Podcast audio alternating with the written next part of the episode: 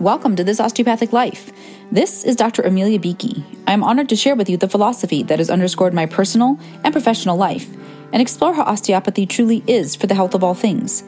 I see these principles in action every day in my varied roles as physician, parent, athlete, writer, musician, coach, and entrepreneur, and hope they will light the way for the path to your best health.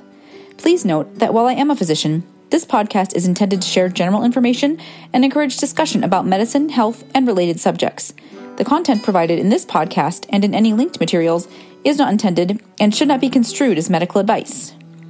Thank you for joining me for episode 5 of season 4 of This Osteopathic Life. I arrive here on this day with you in what appears to be springy weather. We've talked about this in the last few episodes, and yesterday it was really summer. It was hot, it was sunny, it felt beachy, although the water is quite chilly, but still diveable briefly. It wasn't necessarily take your breath away cold, but it was make your feet prickly cold in the water. And there was definitely a whole different energy in the air about town. People come out in droves, especially when we've been subject to such cold weather, such intense precipitation for what seems like days, weeks, months on end. And there was definitely a totally different energy in the atmosphere. And all that said, we're anticipating freezing temperatures within the next couple of days. And so it really is a be prepared for anything, appreciate what is here in the moment, and remember to have a winter hat and gloves, and a sun hat and sunglasses and sunscreen and raincoat and fleece and layers and blankets and chairs and umbrellas with you at all times. That's really how it felt. And I really tune in pretty well to the weather and to the temperature. I think years of being a runner, you get a sense of what you need to wear in certain spaces. But I really will say I was definitely duped. It was almost that too good to be true that it was going to be warm yesterday and had with me things that were much more appropriate for the Arctic tundra of the week prior. All that said, we managed to escape unscathed without any of the season change sunburn that can often happen in those earliest days, but there was a decent amount of fatigue.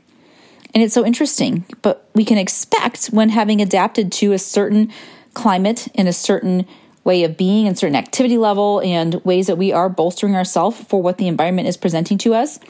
Of course, it's going to seem different, and that can be fatiguing to our bodies, even though the sun can absolutely feel rejuvenating. It can feel like fuel, right? We are solar powered in those moments. It can also be exhausting. And I think back to the first time I visited my sister when she moved out to the East Coast, and I was still an elementary school student, given the age gap between me and my siblings. And it was hot, and it was hot and muggy and you know, swampy out where she lives. And I really did have heat exhaustion. I don't think all the way to heat stroke if we look at the criteria, but I was ill prepared for it. And I took up a lot of activities that I would have taken up back home. And Michigan also still gets hot and humid, but in a different way, different levels of intensity. And so sometimes we're just not prepared for our environments, or we're just not adapting at the same rate because we went from Arctic tundra on one soccer Saturday to warm and sunny summery setting in one week. And many times it takes us longer to navigate that adaptation. So just tuning in to how your environment might be shifting, the rate at which that is happening, and how you're able to keep up. And if it is an inappropriate pace, if it is simply not sustainable to flip and do that 180 at the same amount of time, notice what support you need. So you might need different amounts of rest. You might need those supplies like we talked about. And it sounds like right we need a whole army backpack with us to be able to sustain all of those pieces. It might be different food, fuel, nutrition. It might simply be recognition that you're going to move at a different pace because the rate of the change in the environment around you is so rapid. You need to counter that by slowing down yourself. And obviously, I say that from a space of feeling challenged with the idea of a slowdown. So I offer that up to you in this moment. But actually, today, we're going to talk about a unique experience, although unique and ubiquitous? Can we have those both at the same time? And I could look them up, but we're not going to because today, this word we're going to explore by my research is not in a dictionary. When I looked it up, it actually came up with some completely foreign and unrelated concepts and suggestions. So it gave me some level of confidence that this is a new word, a new coined semantic moment.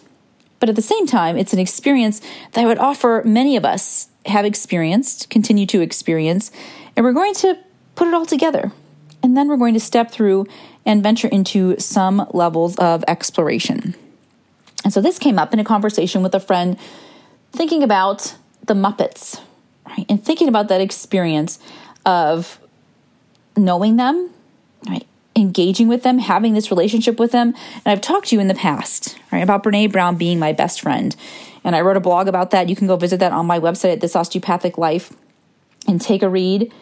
And the idea, right, that we can have these relationships with people or with not people, but Muppets, and they can be very real, even if the other person doesn't know anything about them.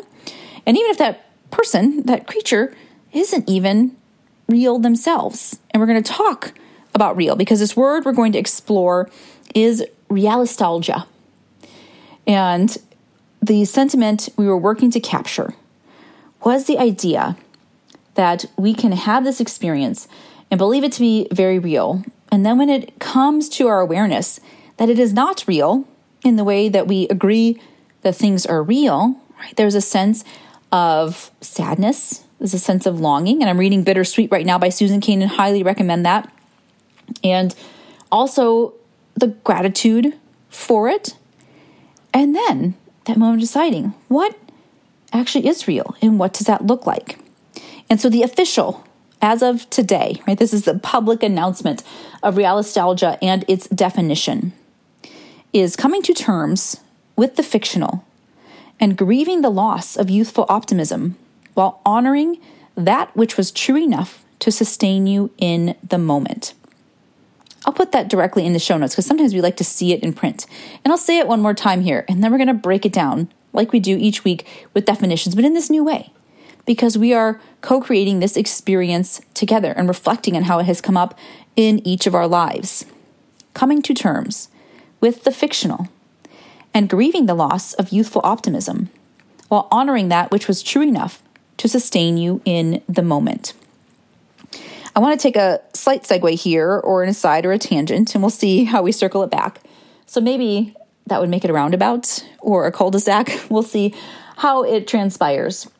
But earlier this year, and I shared this with you in the podcast, when listening to Will, Will Smith's autobiography, and we could have all kinds of different thoughts about that now in the context of events that have transpired since that book first came out.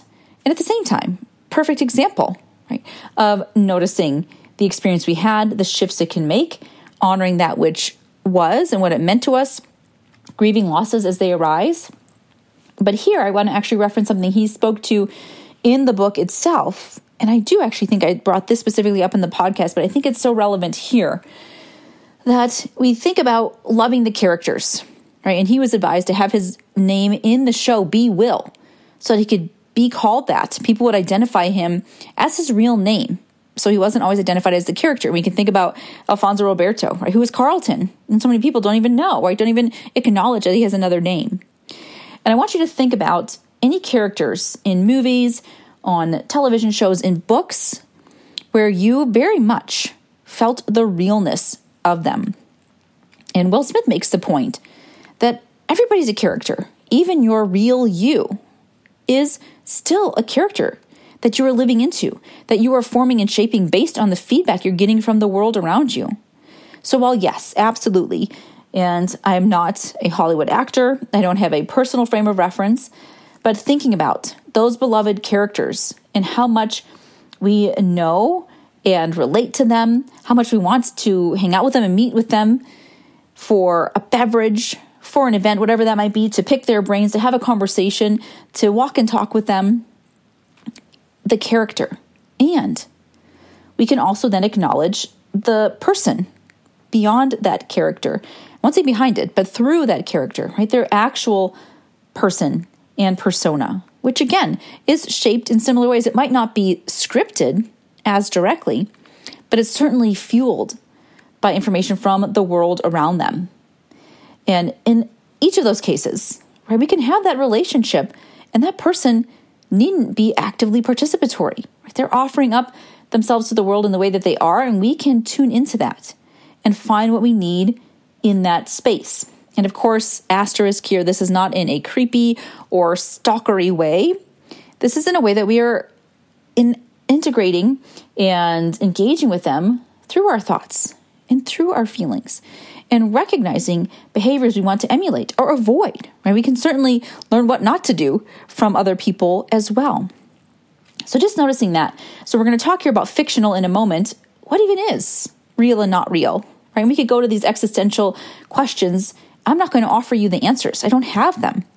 I have what resonates for me, what responses I have, and yours might be similar or they might be very different. So just thinking about that. Think about how you decide what is real. What is real for you? Who's the real you, right? And what are the fictional ways that you show up in the world? And now that could seem sketchy, that could seem insulting, but we do sometimes show up in a space. We've talked about masks in previous episode and all the different iterations. We might show up, right, is a certain version of ourselves to maybe fit into an environment, and we can talk about fitting in versus belonging, or simply that's what works in that space. Or maybe we try something on. For me, it was shifting my name. So growing up, I was Amy Lou. My name is Amelia Louise, right? But I was Amy Lou growing up. And when I got to college, there were four Amy's on the rowing team. And as we went around, we had to pick a name. Some people offered up their middle name so they could use that partnership to identify it. Sometimes it's the last initial. And I said, Well, my name's actually Amelia. So why don't we go with that? And for a hot second, I attempted Leah, the latter half of my name. That did not happen, did not resonate, did not fly, did not register. Right? There was no connection to the real me through that. However, Amelia made sense. And so from there forward, there was Amelia. And I never made the request or the requirement that anyone who knew me as Amy previously shift. It wasn't a hard stop. This is the new name, but it was offered up as an opportunity. And even there, it's interesting to see those relationships and the origins and the root name that was there, how they shaped differently. And it was still the me happening, but there were different ways of engaging in that space. So let's take the opening part of Realistalgia, coming to terms with the fictional. And where is that sheet pulled? When do we peek behind the curtain? When do we find out that these things that we very much thought were real were not?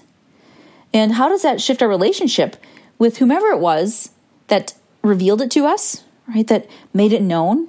that that which we believed in, believed to be true, was not?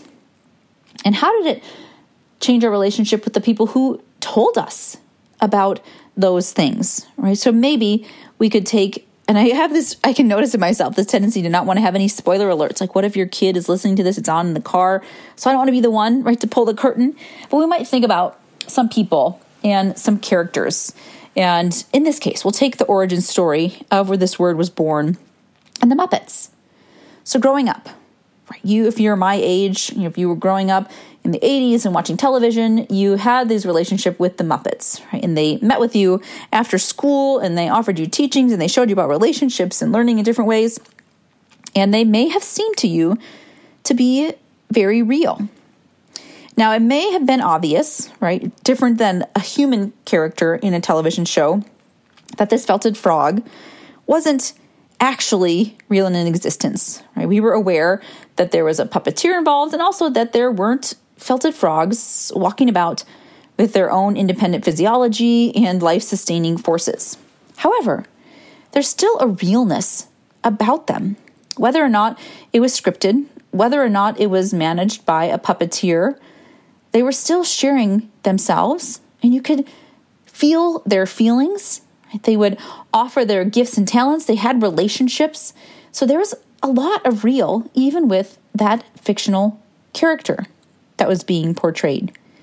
And so just taking a moment there and noticing what we allow to be fictional, what we can encompass into our own realities, how we make that shift from fully believing it to recognizing that it perhaps isn't grounded in reality in the same way that we might once have thought, and just pondering that for a bit.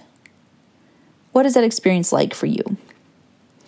The second part here grieving the loss of youthful optimism. And in including that word youthful, it's interesting because we could associate it with specific ages, arcs of time, or just that essence of that youthful optimism. And automatically for me, I'll associate it with this naivete.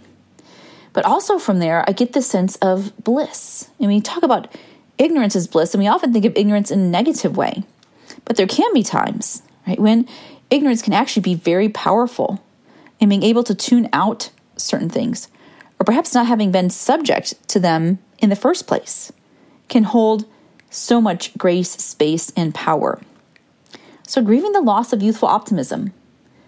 And in that, there's also that sense of gratitude for having had it at any point in time. And we'll move into that in a little bit in the latter portion of this definition.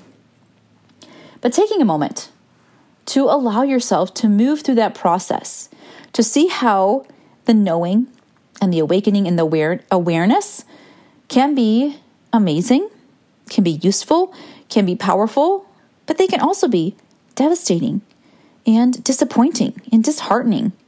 And you might wish yourself back before then. And there can be those moments before I knew and after I knew.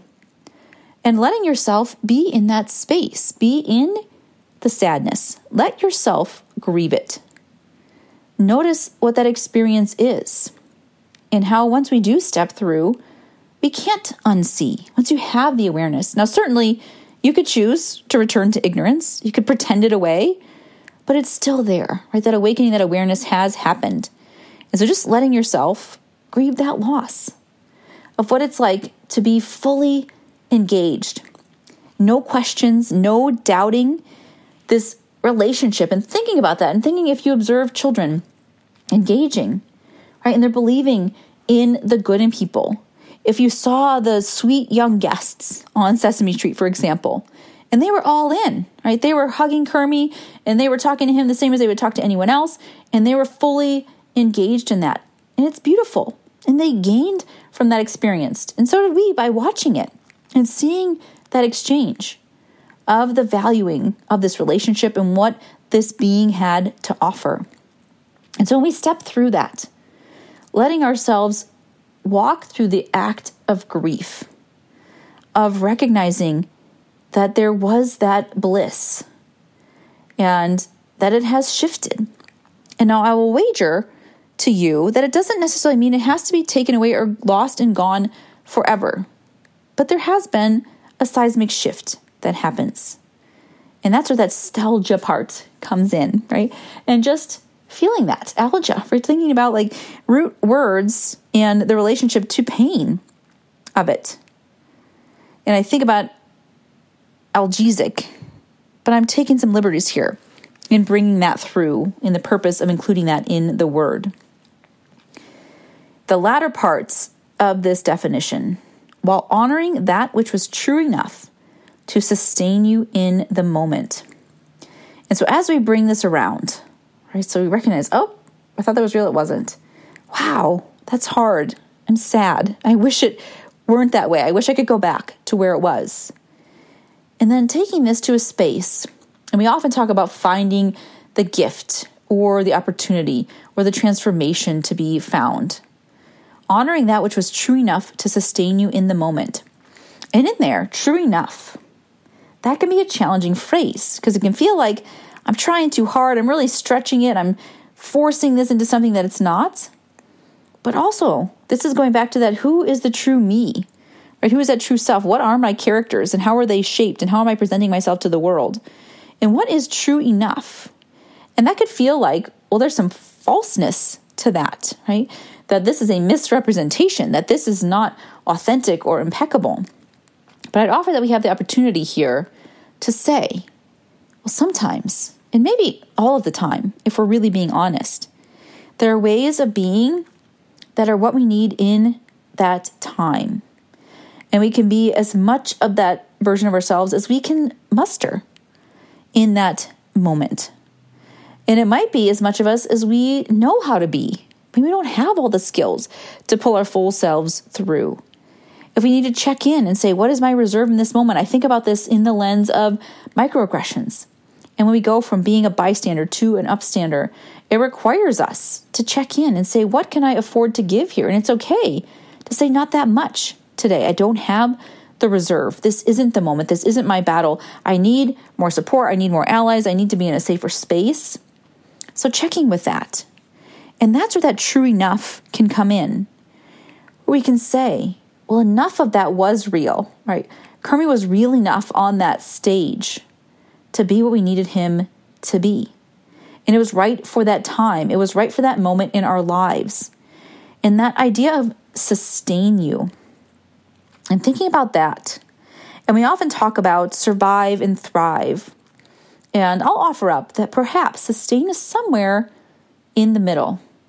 So maybe it's beyond that, just making it survive space. And maybe it's not all the way to thrive in that steady state, flow zone, amazing experience, but it's on the spectrum.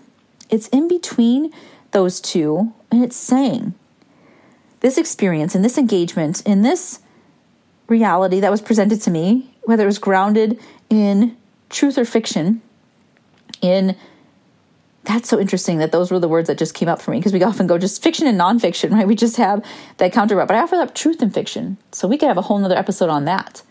Because is there truth in fiction, even if it's not a story that was based on a very specific real situation? So interesting to pull that through there. But if it was true enough in that moment for the sustaining, for us to continue on, to bridge us from one part of our lives to another, from one experience to the next, between relationships, perhaps, or phases in our life, or stages of learning and growth and experience. So perhaps, right, those were the seedlings that were planted in order to nourish us through those seasons of our lives in that moment. And that was what was absolutely right and real and appropriate. So, if we think about that, where are the spaces in your life where you have strongly experienced realistalgia? Where something that you so deeply related to and counted on and very much felt to be real and true then was revealed not to be to be something other than what it was, or to be founded in a different space, or to hold different layers of truth than what you understood. And then you could take that moment to say, well, did the thing shift? Or was always very clear? Like Jim Henson never pretended they weren't Muppets. So was it presented that way? And we just chose, whether by the act of not knowing whether by that just deep held belief and wish that it could be real, right? We chose to see it that way. We looked away from the fact that this was a stuffed animal in many ways. And instead, we saw what we needed to see in that being. We saw the friend, and we saw the mentor, and we saw the vulnerable, and we saw the artist, and we saw the compatriot, and we saw the codependent. We saw all of these things in that creature that we likely felt in ourselves or were missing in ourselves or were missing in the relationships around us or that we loved most about the relationships around us. And so we looked past what was very clearly presented as a fictional, non real character and made it what we needed it to be. And that we don't judge ourselves for being in that space. Many times you might think, oh my gosh, I can't believe I thought that was real. Or, oh my gosh, I can't believe when I was little I did blank right? And instead saying, Of course, when I was little, that was how I saw it. That was what I needed. That was, made the most sense for what was presented to me, for how I engaged with it, for what my feelings were at that time, what my levels of development and maturity and awareness. Of course, that is what I saw as real and true. And so rather than chastising or judging ourselves for that past experience, celebrating it really and truly and then honoring that which was true enough to sustain you in the moment. Saying, Yes, thank goodness that was available to me then. And thank goodness that was the mindset that I had. And thank goodness my heart space was open enough to receive that in such a way that it moved me through. And in those darker times in my life, it was available to me. In those brighter times in my life, I could go there reliably to celebrate. And all along the way, when there was tumult and there was chaos, this was a steady state in space available for me.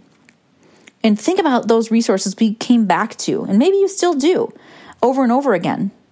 And you say, wow, right, this is exactly what I need.